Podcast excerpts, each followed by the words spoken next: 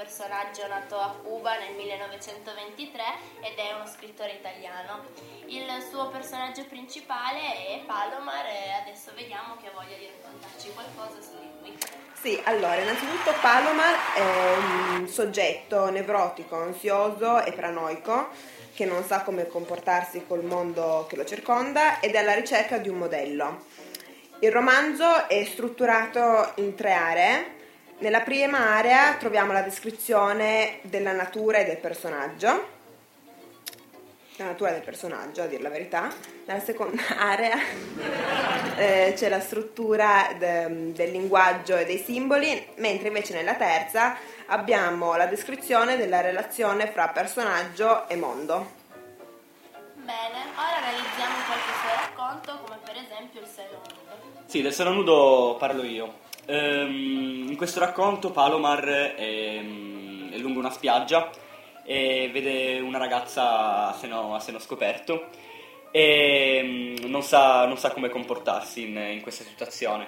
Quindi cerca di non guardarla poi cerca di, di, metterla sullo stesso piano del, del, paesaggio, ma quando si accorge che mh, ha paragonato il, una persona a, alla natura, ehm, si rende conto che, che, ha sbagliato e continuando comunque a guardarla suscita, susciterà poi la, la, rabbia della ragazza che, mh, che gli tira due schiaffoni. Un altro Um, sì, uh, qui si evidenzia di nuovo una contrapposizione tra i pensieri di Palomar che um, in questo racconto è a Parigi, infila in un negozio di formaggi e vuole acquistare uno dei più buoni formaggi che, che si possa trovare. Ma appunto Palomar non riesce a decidersi e quindi um, il racconto si concluderà con, uh, con, Palomar che acquisterà uno dei formaggi più, più comuni e banali che si potrebbe acquistare.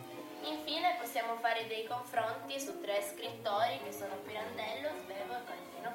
Sì, innanzitutto possiamo, possiamo vedere come i personaggi di Pirandello, alla continua ricerca di una maschera per adattarsi alla società, siano in costante conflitto con la società stessa e quindi con il mondo che li circonda, mentre i personaggi di, di Svevo e Calvino sono in conflitto con, con il loro inconscio. Quelli di, di, di Svevo, eh, come Zeno, sanno come comportarsi ma lo fanno male, mentre quelli di Calvino in una costante ricerca di un atteggiamento adatto e consono alle situazioni che gli si presentano davanti, uh, alla fine sbagliano.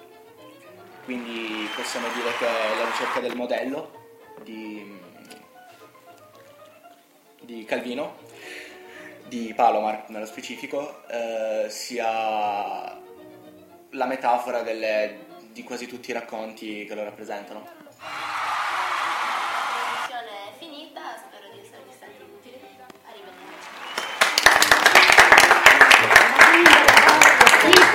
linda cotidiana.